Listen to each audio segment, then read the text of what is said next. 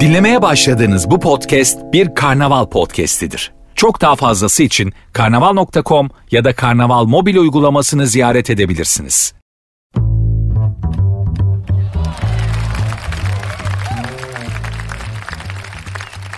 Herkese merhaba. Sert Ünsüz başladı ben Nuri.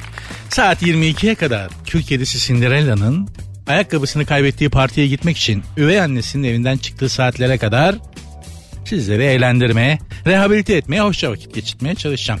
Biraz önce hemen bir iki dakika önce stüdyoya girdim. Ee, radyonun çay ocağından çay almak için oradaydım yani çay ocağındaydım. Arkamda şöyle bir şey konuşuluyordu. Bir arkadaş e, bir kıza şey diyordu 500 bin euroluk bir iş. 500 bin euro olsa ne yaparsın diyordu. Binanın terasından bungee jumping yaparım dedi. İnsanların da neşe, mutluluk ve e, sevinçlerini gösterme şekilde. ya niye bungee jumping yapıyorsun ki kızım ya? Hani yırtmış olmak duygusu insana neler yaptırıyor. Bütün hayatımız ben böyle yetiştirdim. Bizim kuşak belki bizden önceki yani 12 Eylül'den önceki kuşak 1960'lar falan 60'tan sonra doğanlar 70'e kadar falan böyle değildi ama bizler yırtmak üzerine yetiştirdik. Yani bir an önce yırt evladım bir an önce parayı bul. Kadın erkek. Hatta pek çoğumuz da ya parayı bul da nasıl bulursan bul mantığıyla yetiştirildi. Dolayısıyla da memleketin geldiği noktada bu zihniyetin çok büyük bir payı vardı. İşte kıza 500 bin euro olsa ne yaparsın diyor. Kızcağız akıllısı bir şey söylemiyor. Binanın terasından bungee jumping yapardım diyor. Dün Beşiktaş'taydım. Garson arkadaş bir elinde telefonla bana servis yaptı. Telefona bakıyor. Dedim ki ya bu kadar mı aşıksın? kız da ya kız arkadaşıyla sevgilisiyle WhatsApp'ta yazışıyor zannettim.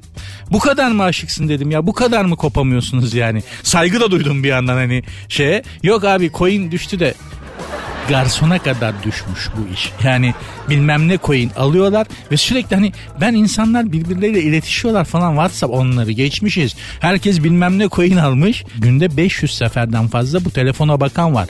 Benim coin'im ne oldu diye. Bin doları on bin dolar yapan arkadaşlarım da var. Benim dünyadan haberim yok. Ya ben zannediyorum ki millet yazışıyor. şey yapıyor hani anlatabiliyor muyum? Mentionlaşıyor bir iletişim gerçekleşiyor. Yok herkes coin derdindeymiş meğerse.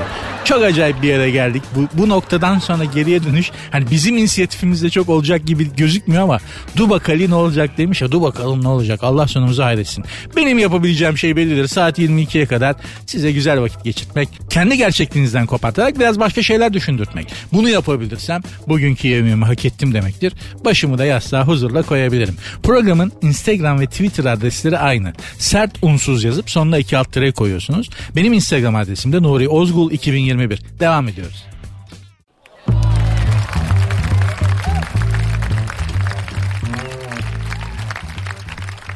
Mekanda eğlendiği Fransız bir kadınla birlikte otele giden Katar uyruklu genç Fransız kadının çantasını çalarak kaçmak istedi. Kadının kovaladığı genç Katarlı genç merdivenlerden yuvarlanarak yere düşünce kadın çantasıyla ve tekmelerle gence saldırdı. Kadının otele geri gitmesi sonrasında taksiyle gelen bir Suriyeli şahıs yerde yatan Katarlı gencin telefonunu ve paralarını alıp kaçtı. Olayı izah edeyim size. Bu bir haber. Taze bir haber. Olayı izah edin. Bir Fransız kadın var İstanbul'a gezmeye geliyor.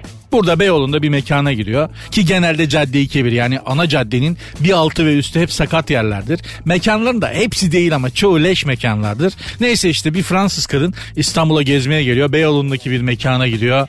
Orada Katarlı bir Arap kardeşimizle tanışıyor. Bunlar kaynaşıyorlar. Hadi diyorlar otele gidelim. Gidiyorlar derken Katarlı genç gaspçı çıkıyor. Fransız kadının çantasını gasp ediyor. Ama Fransız hatun da Fransız olmasına rağmen meşrep olarak Osmanlı bir kadın olmalı ki gaspçıyı kovalıyor merdivenlerden aşağı yuvarlıyor. Çantasını alıyor. Çaldığı çantasını alıyor Katarlı gençten. Çantayla bir de tekmeyle topuklularla genci yerde tekmeliyor. O sırada taksiyle oradan geçen bir Suriyeli de duruyor. Yerde yatan Katarlı'nın cüzdanını hacılıyor. Cebellizi ediyor. Kısaca Katarlı Fransız'a, Fransız Katarlı'ya, Suriyeli Katarlı'ya, Sonra hepsi birden Fransızlar. Cem Yılmaz'ın filmindeki gibi. Vardı ya öyle bir şey. Burada da böyle bir şey var. Gerçekten çok iyi. Renkli bir yer oldu farkında mısınız? Katarlı Fransız'ı gasp ediyor. Fransız Katarlı'yı darp ediyor. Suriyeli Katarlı'yı hem gasp hem darp ediyor. O araya kesin bir iki Afrikalı, Senegalli falan da Afganlı da girmiş olabilir bak. Haberde yazmıyor ama mümkündür yani. Elimizde çeşit olarak çünkü Afrikalı, Afganlı falan da var yani. Mevzul miktarda. Aslında eğlenceli. Tek sorun bir tek biz eğlenemiyoruz canına yanayım memlekette. Geri kalanı vur patlasın çal oynasın. Ben bu programda birkaç kere daha bunu söyledim. Fransızlar Bu Fransızlar anlaşılmaz insanlardır. İdrak etme şekilleri çok değişiktir. İşte bu kadın Fransız işte çok belli gerçekten Fransız yani. Allah'ın Fransızı İstanbul'a gezmeye geldin madem. Niye Katarlıyla takılıyorsun ki? Şaşkın. İstanbul'a gezmeye geldiysen İstanbullu biriyle takılman mantıklı değil mi? Fransa'nın yarısı Arap zaten illa Arap'la takılacaksan memleketinde Paris'te takıl o zaman İstanbul'a gelmek için niye masraf ediyorsun? Hani İstanbul'a geldiysen bizim buralardan bir erkek arkadaş edin bari. Hiç olmazsa ya, traditional bir tat değil mi? Gittiğimiz yerlerde hepimiz ne arıyoruz? traditional yani yöresel lezzet arıyoruz. Madem burada da bir erkek arkadaş edinmek istiyorsun bizim içimizden birini seç. Zaten parmak şaklatsan deparlı geliriz yani. Hani meşrep olarak Avrupalı sevgili deyince hani bize şeyi vermen yeter. Parmak şaklatman yeter. Deparlı geliriz. Koşarak geliriz yani. Bu şey gibi mesela ben Paris'e gidiyorum. Orada bir Türk kızıyla flört ediyorum. Şu Paris'e gezmeye gitmişim bir Türk kızıyla flört ediyorum ama Paris'te tanışıyorum. Olacak şey mi? Mantıklı mı? Değil. Paris'teysen bir hanım arkadaş edineceksem Parisyen bir kızla flört ederim. Nitekim öyle de oldu bugüne kadar. Yani bu kadar memleket gezdim. Prensibim şudur. Fransa'da Fransızla. İngiltere'de İngilizle, Macaristan'da Macar'la, Mozambik'te Mozambikli ile flört ederim. Beni Londra'da Hintli ile İsviçre'de Kamerunlu da göremezsin. Prensip sahibi bir insanım. Buraya gelen özellikle hanım turistlerden de bunu bekliyoruz ya. İstanbul'a gelip Afganlıyla, Iraklıyla, Katarlıyla niye takılıyorsun ya? Oh, tövbe estağfurullah ya.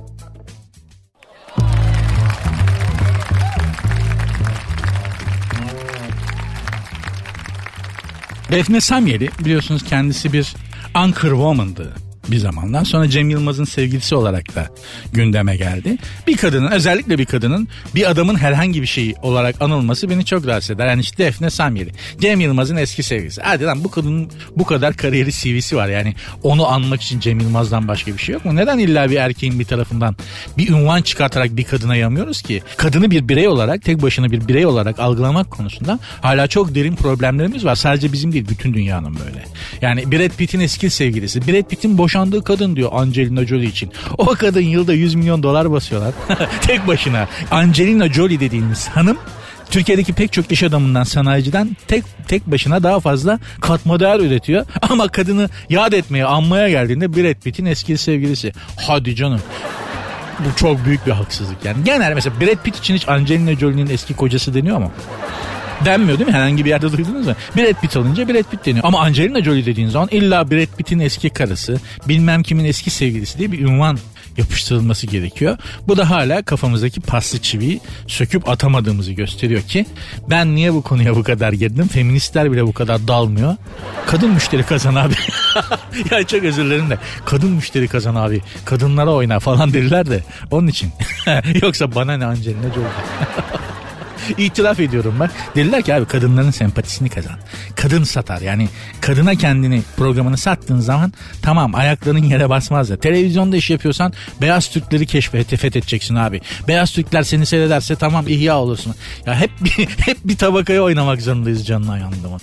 Beyaz Türk nedir onu da hala anlayabilmiş değilim ya. Pek çok beyaz Türk'le tanıştım.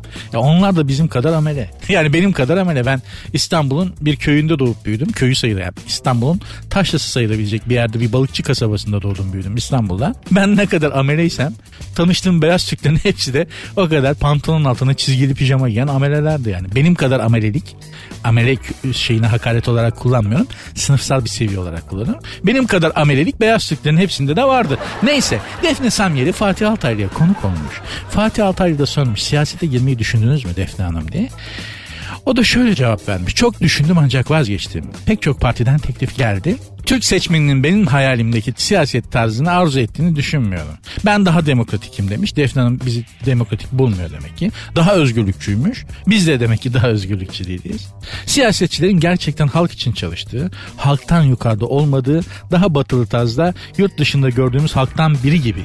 Yani egemenliğini halktan almış, bu çok belli ama bisikletle ya da arabasıyla giden, zenginleşmeyen, kimsenin hakkını yemeyen bir siyaset ve siyasetçi hayali varmış. Defne Samyeli'nin ki sen Tinkerbell misin? bu nasıl bir hayal dünyası ya? Ha? Peter Pan'ın dünyası bile bu kadar steril değil hocam. Boş, anlamsız ve popülist bir konuşma bence. Tamamını biraz uzun okudum ki lafımı cımbızlamışlar demesin diye. Ola ki kulağına gider. Egemenliğini halktan almış ama bisikletle ya da arabasıyla giden diyor. Öyle bir siyasetçi tanımlaması yapıyor. Sen siyasetçi işe ya da parlamentoya bisikletle gidecekmiş. İsveç mi burası arkadaş? Kaldı ki İsveç Başbakanı Olaf Palme bisikletle işe gidip geliyordu. Kırmızı ışıkta durunca kafasına sıktılar adamın ya. Öldü gitti adam. Ya hiç olmazsa zırhlı bir makam arabasında gidiyor olsaydı. Önemli bir siyasetçiydi 20. yüzyıl için Olaf Palme. Çok başka bir siyaset ilham edebilirdi bütün dünyaya. Adam bisikletle gidiyordu. Kuzey işte Nordik. Allah'ın Nordiği. Bisikletle ne işin var senin ya? Bu dünya öyle bir dünya değil. Düşünebiliyor musunuz şimdi bizdeki durumu?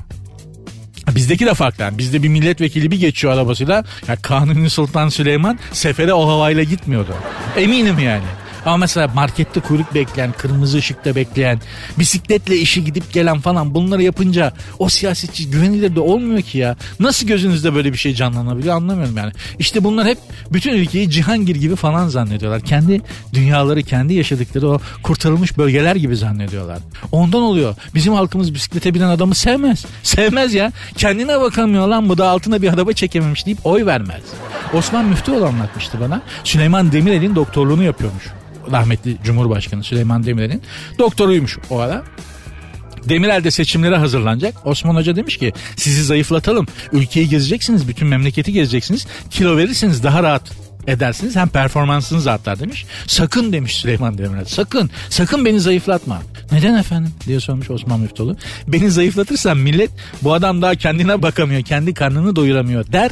Bana oy vermez. Sen beni bu kiloda sağlıklı tutmaya bak demiş. Ya Türkiye'nin kara kutusu olan bir adam o söylüyor bunu yani Süleyman Demirel Türkiye'nin kara kutusudur. Bir siyasetçi olarak rahmetliyi beğenirsiniz beğenmezsiniz. Seversiniz sevmezsiniz ayrı ama Türk halkını tanımıyor diyemezsiniz. O yüzden öyle bisiklete binen, kırmızı ışıkta bekleyen, markette kuyruğa giren siyasetçi bizde olmaz. Bizim insanımız aa bravo ulan ne güzel adam ya. Bak şuraya bak markette kuyruğa giriyor der. Sonra gider sandıkta başkasına oy verir.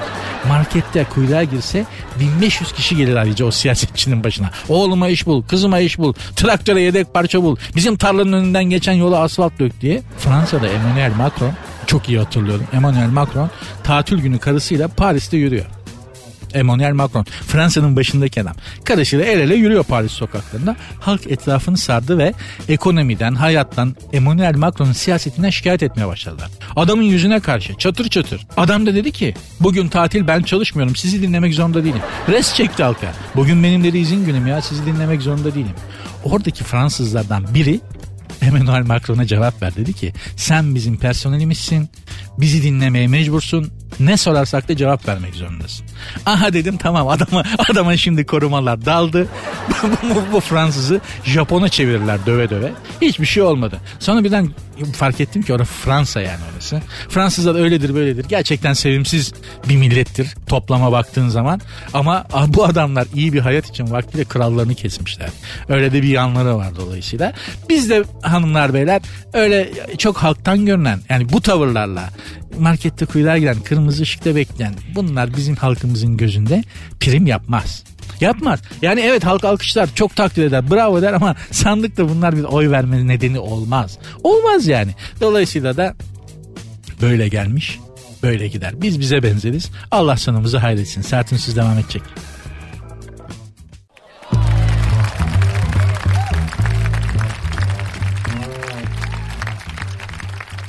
Sert Ünsüz devam ediyor. Bir dinleyici sorusu var. Programın Instagram ve Twitter adresi aynı. Soru sormak isterseniz ya da ne düşünüyorsanız bana iletmek istediğiniz her şeyi sert unsuz yazıp sonuna iki alt tere koyarak sert unsuz sonunda da iki alt tere var. Böyle yazarak Instagram'dan ve Twitter'dan bana ulaştırabilirsiniz.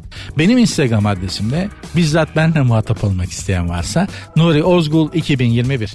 Ayşe sormuş. Ay, bakayım evet Ayşe. İkinci ismi var ama söylemeyeyim deşifre olmasın kızcağız. Instagram'da da takip ediyor şimdi çünkü kızcağızın tepesine bini verirler Allah korusun. Ayşe flört edelim mi? Programda dinledim de ha, falan diye neyse. Merhaba tüm sert ünsüz dinleyicileri ilişkilerle ilgili soru soruyor. Sonunda benim de bir sorun var demiş. Peki sen de ilişkilerinle ilgili bir soru sor bakalım. 24 yaşındayım. Evet ve liseden beri arkadaşım olan bir çocuk var. Ne zaman sevgilimden ayrılsam ortaya çıkıyor ve sürekli kuzum, fıstık gibi hitaplar kullanmasına rağmen geçen senelerde ona arkadaşlığımızı ilişkiye çevirmek isterse açık olacağımı söylemiştim. Fakat sen benim dostumsun deyip reddetti. Ona rağmen hala aşırı flörtöz tavırları devam ediyor ve bu böyle oldukça arkadaşlık konusunda da güvenemiyorum. Daha önce üstelik beni birkaç kere reddetmiş olmasına rağmen. Neden sizce hala bu şekilde samimi? Beni gerçekten dost olarak mı görüyor ve konuşma tarzı mı bu yoksa ben mi çok safım? Evet bir. bir bir kere sen çok safsın. Yani Ayşe'cim bunu söyleyeyim. Yani hani çok safsın. İkincisi ya pek çok şey söylenemiyor. Bu çocuk bir çakalın teki de olabilir. Tamam mı? Seni her ihtimale karşı ya boşta kalırsam bununla idare ederim. Bak en açık açık söylüyorum ya. Bununla takılırım be diye etrafında tutmak istiyor da olabilir. Fakat şu da olabilir. Bazen erkekler yani biz erkekler e, bir kadının gerçekten hayatımızın kadını olduğunu hissederiz. Fakat teslim olmaktan korkarız. Neden? Daha yaşım genç. Daha yaşayacak çok şey var. Ya korkar erkek yani bir kadına adapte olup bütün defterleri kapatarak tek bir kadına angaja olmaktan korkar. Fakat onun gerçekten hayatının kadın olduğunu da hissettiği için yanından yöresinden ayrılmasını da istemez. İşte böyle tuhaf bazen flörtöz bazen arkadaş gibi ama asla bir türlü böyle hani sorumluluk alacak kadar da ilişkiyi ciddileştirmeden böyle tuhaf bir tavır sergileyebilir erkekler. Nereden biliyorsun diyeceksin. Ben yaptım oradan biliyorum. Bak bu kadar açık yüreklilikle söylüyorum. Ben yaptım oradan biliyorum. Ben de yaptım yani.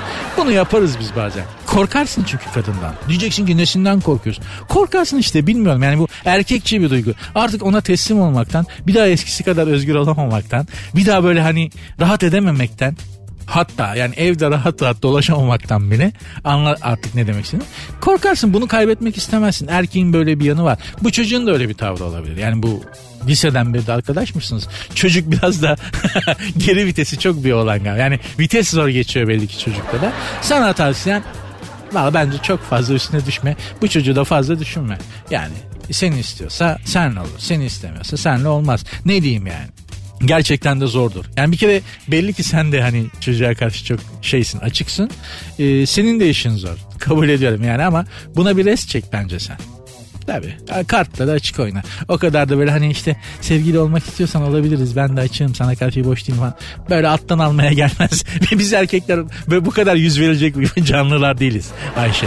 Gerçekten değiliz. Yani bu kadar anlayışlı olmasan da olur bence. Ama belli ki boş değilsin. E, bekle bakalım ne olacak. İnşallah iyi olur sizin için de. Bu ilişkilerde böyle bir şey. Kesin bir şey söyleyemiyorsun yani. Hani kestirat o da adam mı adam değilmiş diyemiyorsun. İnsanlar şey gibi hani soğan kabuğu gibi katman katman kişiliklerimiz. Açtıkça bambaşka bir şey çıkıyor altından. İlişkiler de öyle. Her ilişkinin bir alt metni var. Her sözün ima ettiği başka bir gerçek var. Dolayısıyla da çok yorucu oluyor. Eskiden öyle değilmiş. Ben seni seviyorum, ben seni seviyorum. Bitti. Hadi yürü. Bir ömür geçiriyormuş insanlar. Çünkü zaten ancak dayanışarak yaşandığı için geçmiş zamanlarda. İşte bir kişi seçiyorsun onunla da bir ömür geçiriyorsun. Zaten başka alternatifin yok. Şimdi hele bir de sanal alem çıkıyor. Avatarlı mavatarlı yaşam bu Mark Zuckerberg yeni bir ortam ve alem çıkartıyor, icat ediyor başımıza. Şimdi gerçek aşklar gibi bir de sanal alemde avatarlara aşık olmaya başlıyor nasıl olacağını burada derin derin anlatıp da hani kafanızı şişirmek istemem ama hani sanal alemde yaşanan aşklar var ya bu, bu sefer sanal bir karakter olarak başka bir sanal karakteri görüp bambaşka bir gerçek hayatta hiç alakası olmayan bir tiple sanal alemde gezip dolaşırken yani sen şimdi ben mesela yamuk yumuk herifin tekiyim ama sanal alemde kendimi böyle çok ilah gibi bir şekilde modelleyebilirim. Düşün böyle bir dünyada dolaşacağız hepimiz avatarlarımızla ve avatarlarımız üzerinden birbirine aşık olmaya başlayacağız. Ya başımıza çok büyük ihaleler geliyor. Bak çok diyorum. Çok şenlenecek ortalık. Hani bütün bunların dışında kalıp yabancılaşarak seyredebilme imkanı olanlar çok eğlenecekler. Ama geri kalanlar da çok üzülecek. Çok yıpranacak. Allah hepimize yardım etsin.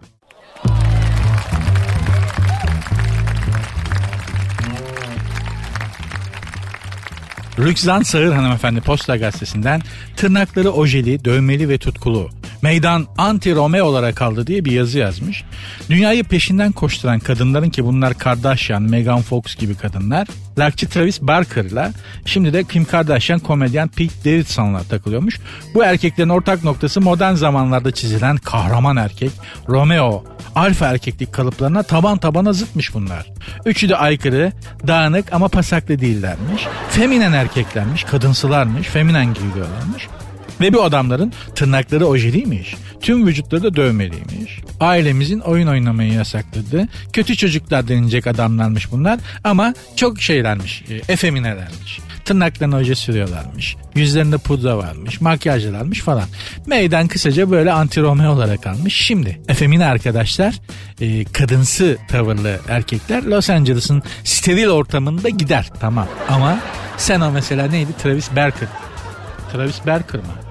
Travis Barker. Kim? Courtney Kardashian'ın Courtney Kardashian'ın sevgilisi. Tırnakları ojeli, yüzü patlı, gözü sürmeli.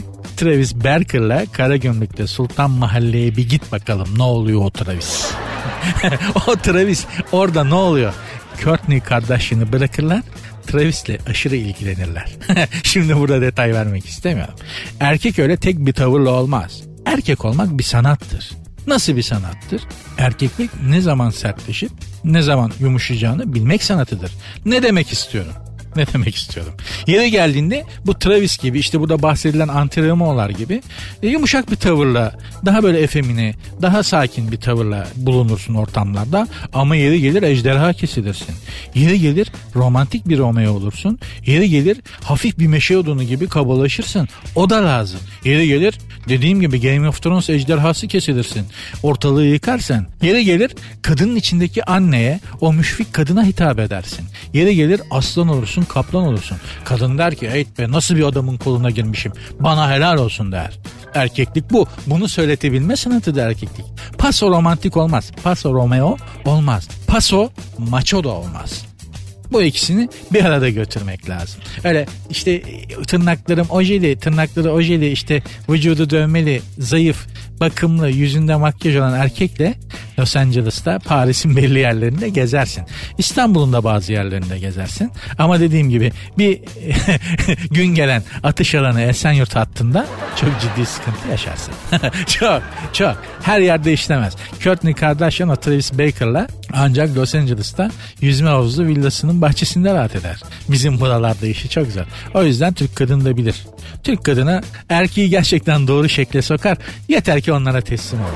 Allah. Yani siz hanımınıza teslim olun, kadına teslim olun. O sizi doğru şekle sokacaktır beyler. Türk kadınının ferasetine güvenin. Bugüne kadar hiç yanılmadım. Bugünden sonra da yanılacağımı zannetmem. Türk kadını beni yanıltmayacaktır.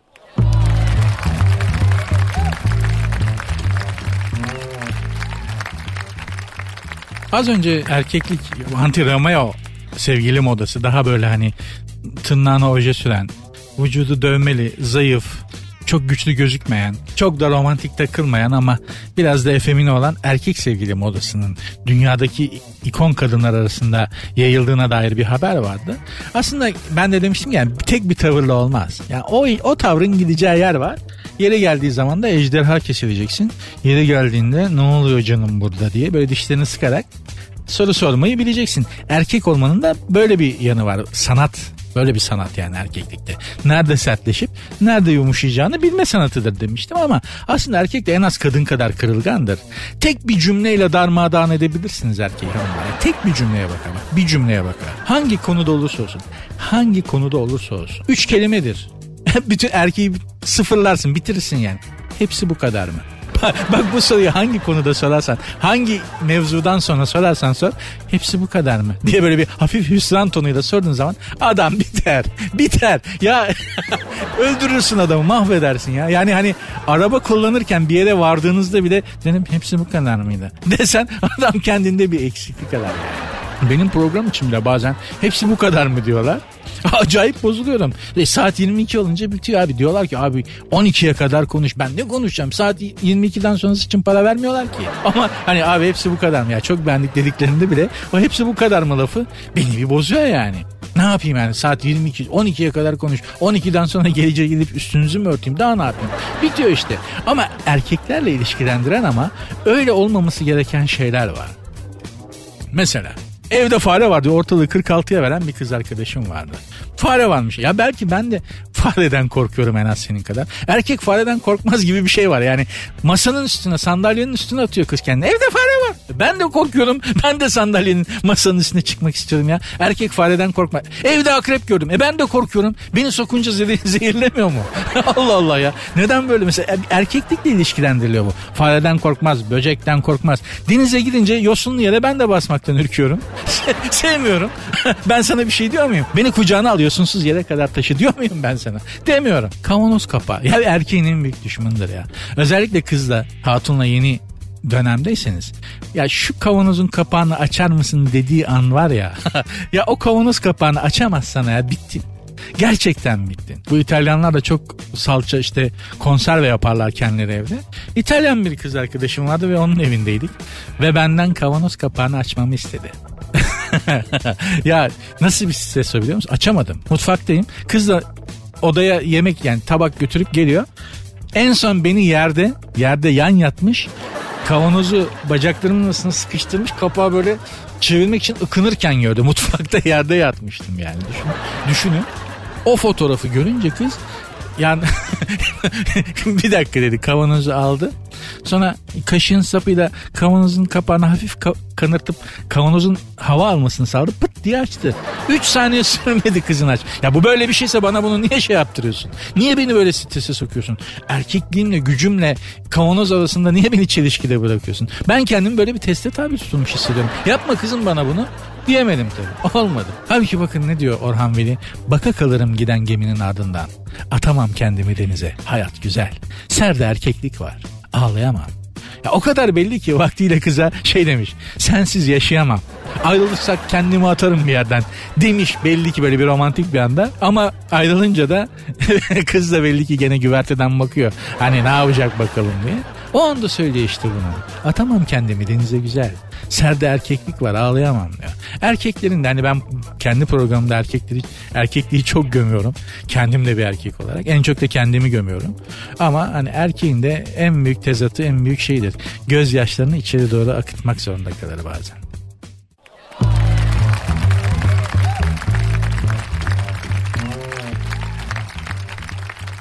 Düğün koltuğu satan prens. İngiliz prensi Andrew şaibeli para alışverişleriyle gündemdeymiş. Bu İngiliz kraliyet ailesinden yakında yan kesici, dızdızcı, vay babamcı ve kolpacı da çıkacak. bir o kaldı. Gerçekten bir o kaldı. Hani tacizden Hanutçuluğa kadar her şeyi yaptı. Bunlar ne pis bir pis bir sülaleymiş ya. Ya ben İngiltere kraliçesinden de korkuyorum ha. Bu kadın enteresan bir şebekenin de başı olabilir perde arkasında diye. Ya GBT'si bozuk olmayan fert yok ya İngiliz kraliyet ailesinde. Allah Allah ya. Bak bu prens de düğün koltuğu satıyormuş. Düğün koltuğu satmak ne demek? Şöyle çok lüks bir hayatı varmış bu lüks hayatı da finanse etmek için tuhaf yollar deniyormuş. Mesela bunun karşılığında işte kraliyet ailesinden bir prensesin 2018'de düğünü yapılmış. Ee, ön sıradaki koltuklar buna ayrılıyor ya bu da prens ya sana diyorlar 5 koltuk ayırdık konuklarını çağırabilirsin. Oraları satmış abi. tek tek. O ön koltuklar da çok önemli çünkü yandan mesela Prens Charles'a yaklaşıp e, prensim bizim de şöyle bir ihale işimiz vardı. Yardımlarınız mukal falan. Gerçekten böyle ya, nasıl işler götürülüyor zannediyorsun. hani kraliyet ya da parlamento ne fark ediyor zannediyorum. Böyle yürüyor işte. Yandan yaklaşırsın. Prensim bir benzinci açmak istiyoruz da belediye ruhsatta şey çıkartıyor. Belediye başkanını ayarlayamadık acaba siz yukarıdan. Tabii ücretini falan. Ne zannediyorsunuz yani? Bu işte böyle. Bu Prens Andrew da tam gaz yolunda bir abi. Belli ki esnaf da biraz. Ama hakikaten monarşi bitmiş ya. Herkes esnaf olmuş krallar, kraliçeler dahil insanlık ikiye ayrılmış durumda hanımlar beyler. Satıcılar ve alıcılar. Bu ikisinden birisin ve artık bu zamanda başka şansın yok. Ya satıcısın ya alıcısın. Aylık geliri de bakın bu adamın aylık geliri de ne kadar? 40 bin sterlin. 40 bin sterlin. Bence bu prens falan değil. Kesin karışmıştır bu hastanede. böyle ma- mavi kan olur mu ya? mavi kan insan böyle bir şey yapmaz. Düğündeki kendi koltuğunu lordlara, düklere ücreti mukabili size bırakırım. Prens çalsa yakın mı yer? İhale mihale. Ticaret işlerini orada hemen kulağına fısıldı. Böyle bir prenslik olabilir mi ya? ya bunu ben yapmam be kardeşim. ben işçi çocuğum yani hayatta yırtmak zorunda olan bir adam olarak yaşadım bu yaşıma kadar hep. Hala yırtamadım ama hala yırtmaya çalışıyorum. Ben bile şu kadar düşmem arkadaş. Bu prensler, dükler neymiş ya? Nasıl bir esnaf çıktılar ya? Ama maalesef artık dünyanın gittiği yer, geldiği nokta bu. Ya satıcısınız ya alıcısınız. Bu tarafa ne kadar yani alıcıdan satıcı tarafına geçtiğiniz sürece de güçlülerin dominantların ve kazananların tarafında oluyorsunuz. Maalesef bizler yani sizin benim gibi insanlar hep alıcı olmak zorunda. Bizim bu hayatta başka bir anlamımız yok. Neyi satacaksın? Satacak neyin var Allah aşkına? Yok işte ama internet ya Instagram'ı açıyorum. Bazen Instagram'ıma bakıyorum. Programın Instagram adresine bakıyorum. Reklamlar normal insanların paylaşımlarından daha çok. Normal insanların pek çoğu da bir şey satıyor zaten. Dolayısıyla da hanımlar beyler bu dünyada benim yerim neresi diye soruyorsanız şunu gözden geçirin. Ben bir satıcı mıyım? Ben bir alıcı mıyım? Maalesef ben bir alıcıyım ve galiba ömrümün sonuna kadar da böyle gidecek. Satıcı tarafa geçtiğiniz sürece de bu hayatta işte kazananlardan biri olmaya daha çok yaklaşıyorsunuz. Hakkımızda hayırlısı. Devam ediyoruz.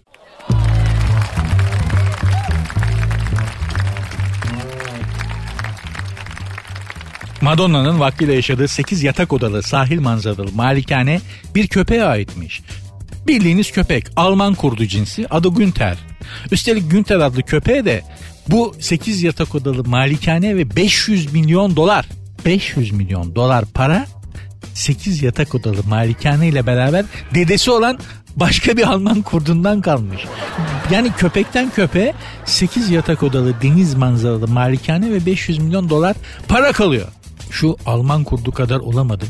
Şu hayatta 50 sene yaşadım. Şu Alman kurdu köpek kadar olamadım ona yanıyorum. Gerçi bir Alman kurdunun yaptığı pek çok şey yapamam. mesela bahçeye bir yabancı girse geç vakit ben tırsarım ama bir Alman kurdu o girenin aklını alır. Harika bir dosttur Alman köpeği. Yani yeri gelir sizin için hayatını feda eder. Eğer bakabilecekseniz ve niyetiniz varsa bahçeli bir eviniz varsa Alman kurdu şaşmayın derim. Yani Alman çoban köpeğinden şaşmayın. 10 numara bir eşlikçidir, hayat arkadaşıdır gerçekten. Bunun dedesi Alman kurdunun da sahibi bir kontesmiş.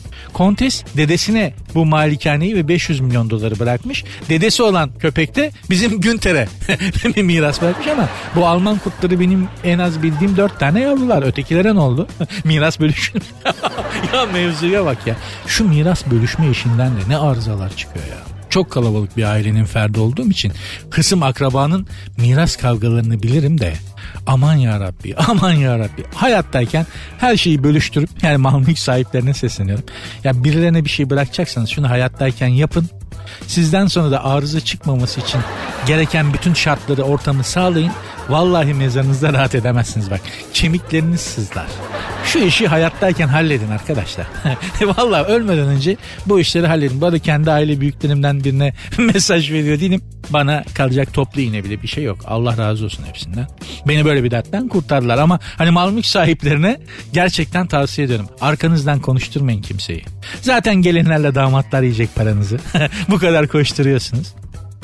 Boş ver babacığım. Boş ver hanımefendiciğim. Hayattayken bölüştürün.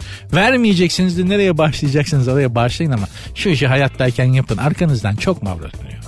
Neyse efendim parayı bu 500 milyon dolar parayı ve e, malikaneyi bu Alman kurdu köpek e, Günter adına e, bir heyet idare ediyormuş. Acaba emez. Acaba köpeğin ne istediğini nasıl anlıyorlar? Yani patron parayı altına mı borsaya mı yatırsak borsa çıkacak diyorlar ne dersin? Ver. Ver. Ne desin köpek? Köpek ne diyecek? Çok yalnızım. Bana bir dişi köpek bulun. Rus finosu olsun. Ne? Ya dile gelse en fazla bir köpek bunu diyecek. Hani erkeklerle bu canlıların ortak bir yanı vardır. Ee, köpeklerin. Erkekler köpekler demiyorum. Ortak yönlerimiz var. Uyumak, yemek yemek ve üreme faaliyeti. Yani hani bizim hayatımızda da değil mi? Hani bunlardan çok fazla bir şey var mı beyler? Hani söyleyin temel olarak ne istiyoruz? İyi yemek yiyelim, karnımız doysun. Uyuyalım fosur fosur. Bir de hani soyumuzu devam ettirmek için faaliyetlerde bulunalım. Bir erkeğin başka hayal edebileceği daha renkli ne var ki? Bu işte villalar, arabalar, özel uçaklar, bankada milyar dolarların olsa ne olacak? İşte hayatım bu. Yiyorsun, iyi yemek yemek, güzel uyku uyumak, güzel bir kadınla da soyunu devam ettirmek. Ne yani geldiğin nokta bu. Soğan cücüğüyle zeytin de yesen istediğin bu. Milyar doların da olsa istediğin bu ulaşabileceğin şey bu olup erkeklerle samimiyet oldu bir an öyle oğlum dedim çok özür dilerim. Bu yani. Dolayısıyla Günter'e de e, mesela benim 500 milyon dolar miras bırakmış Kontes. Ben ki benim de köpeğim var Robin. Mesela benden ona ne kalacak? Kitaplarım kalır. Zaten kitap yemeyi seviyor kerata. Kitap yiyor. Kitapları paramparça ediyor. Kitaplarım kalır. Epey bir kitap idare eder. E, ev var. Ev var. E, evimi de bırakırım Robin. Doğru bak evde var. Robin'in benim köpeğin güzel bir hayatı olabilir ha. Yalnız o parayı onun adına idare edecek kimse yok. Tek kötü huyu var oradan kullanırım. Ben balkona gitar çalmak için çıktığımda e, balkonun altına gelip ulumaya başlıyor. yani hani bazen yazın özellikle balkona çıkıyorum gitar çalmak için. Hava olsun diye değil. Etrafta kimse yok. Hava atacak kimse yok yani. Kendi kendime balkonda açık havada biraz gitar çalayım diyorum. Hemen balkonun altına geliyor kere. Tabii ulumaya başlıyor. Ya tam elimi almışım. Tamam gitarı Francisco Tarrega'dan Capriccio Arap falan gireceğim. Daha ilk arpeji duyar duymaz ulumaya başlıyor kerata ya. Oğlum bu kadar mı kötü çalıyorum ya? Baba ver batsın bırak bu gitar işlerini mi demek istiyor anlamadım ki. Fakat son tahlilde hakikaten şu Günter kadar olamadık arkadaşlar ya. Ya Alman kurdu bu be. 500 milyon doları var. 8 yatak odalı malikanesi var. Ne köpekler var.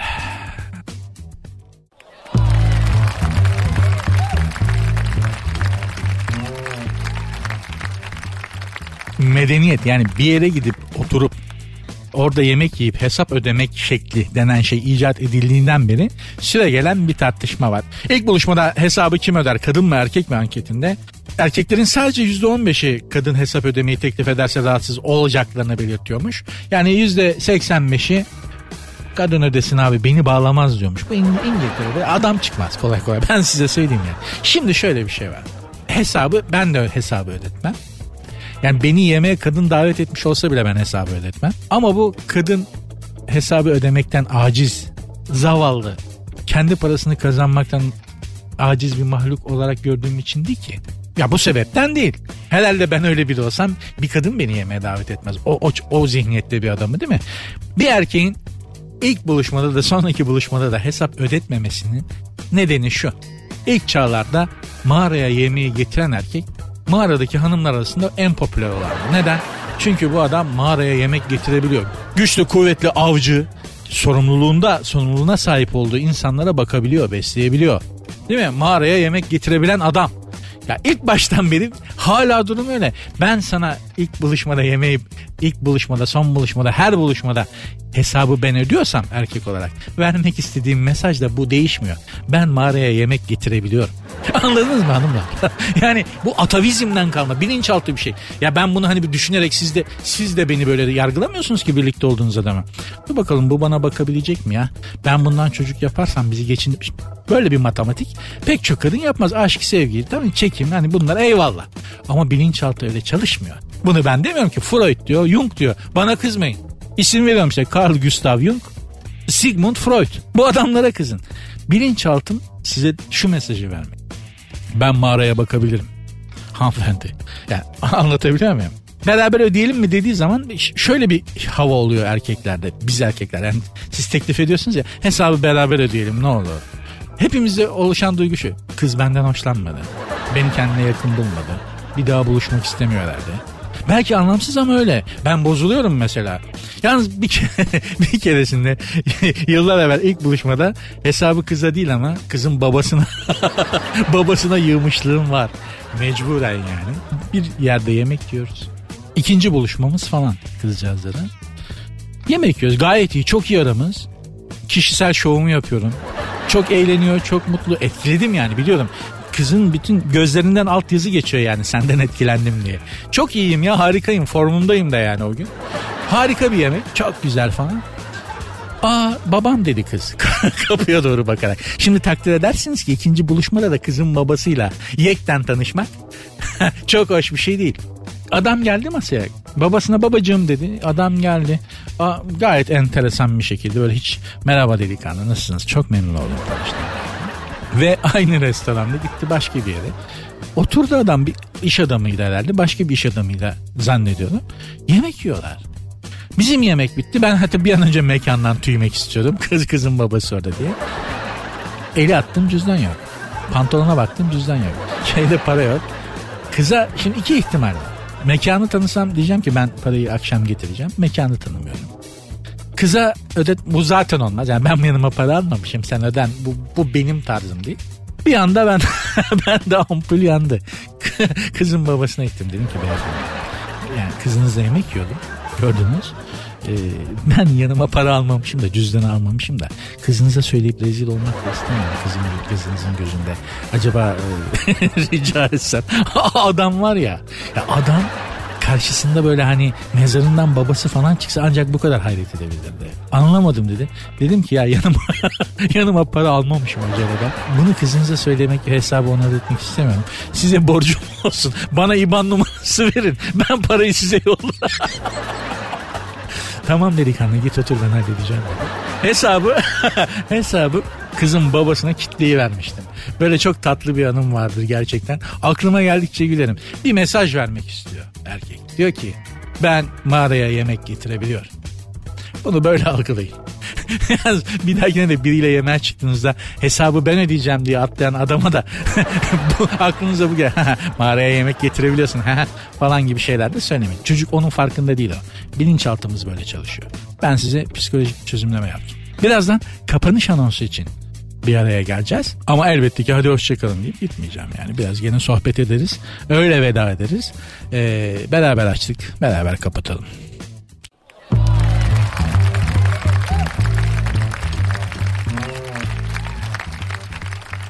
Zor zamanlarda sanat. Ekonomik olarak çok zor günlerden geçiyoruz. Dünyada çok büyük bir para daralması var. Ee, sınırlar tekrar yükseliyor. Eski bölünmüş dünyaya yani Berlin duvarından önceki dünyaya çok daha katı bir şekilde dönmek üzereyiz. Yani sınırlar bu sefer ekonomik olarak yükseliyor. Dikenli tellerle sınırlar çevriliyor.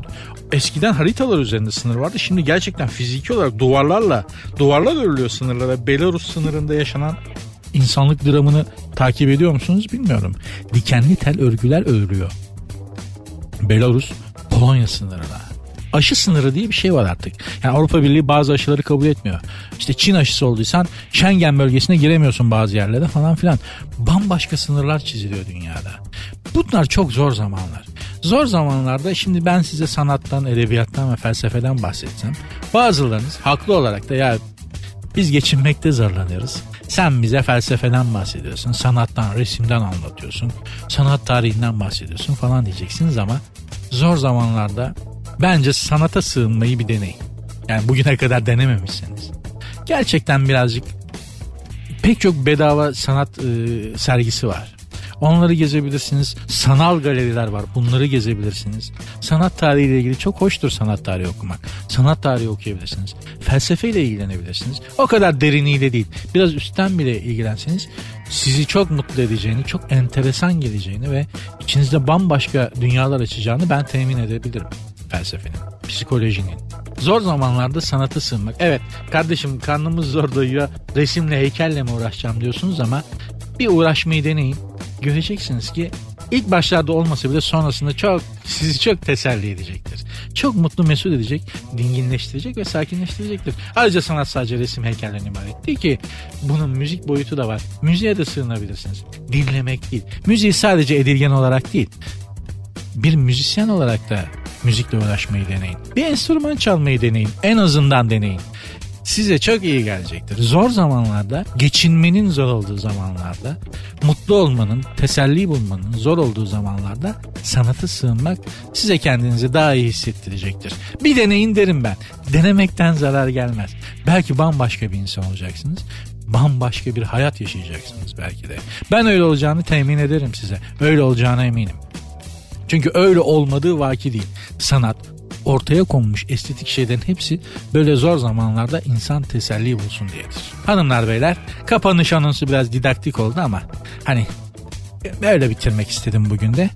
Bir teselli arıyorsanız kendinize şu zor zamanlarda sanat güzel bir teselli vasıtası olabilir. Bunu söylemek istedim. Sert Ünsüz bugünlük bitti. Yarın görüşmek üzere. Programın Instagram ve Twitter adresleri aynı. Sert Unsuz yazıp sonuna iki alt tere koyuyorsunuz. Benim Instagram adresim de Nuri Ozgul 2021. Yarın görüşmek üzere. Dinlemiş olduğunuz bu podcast bir karnaval podcastidir. Çok daha fazlası için karnaval.com ya da karnaval mobil uygulamasını ziyaret edebilirsiniz.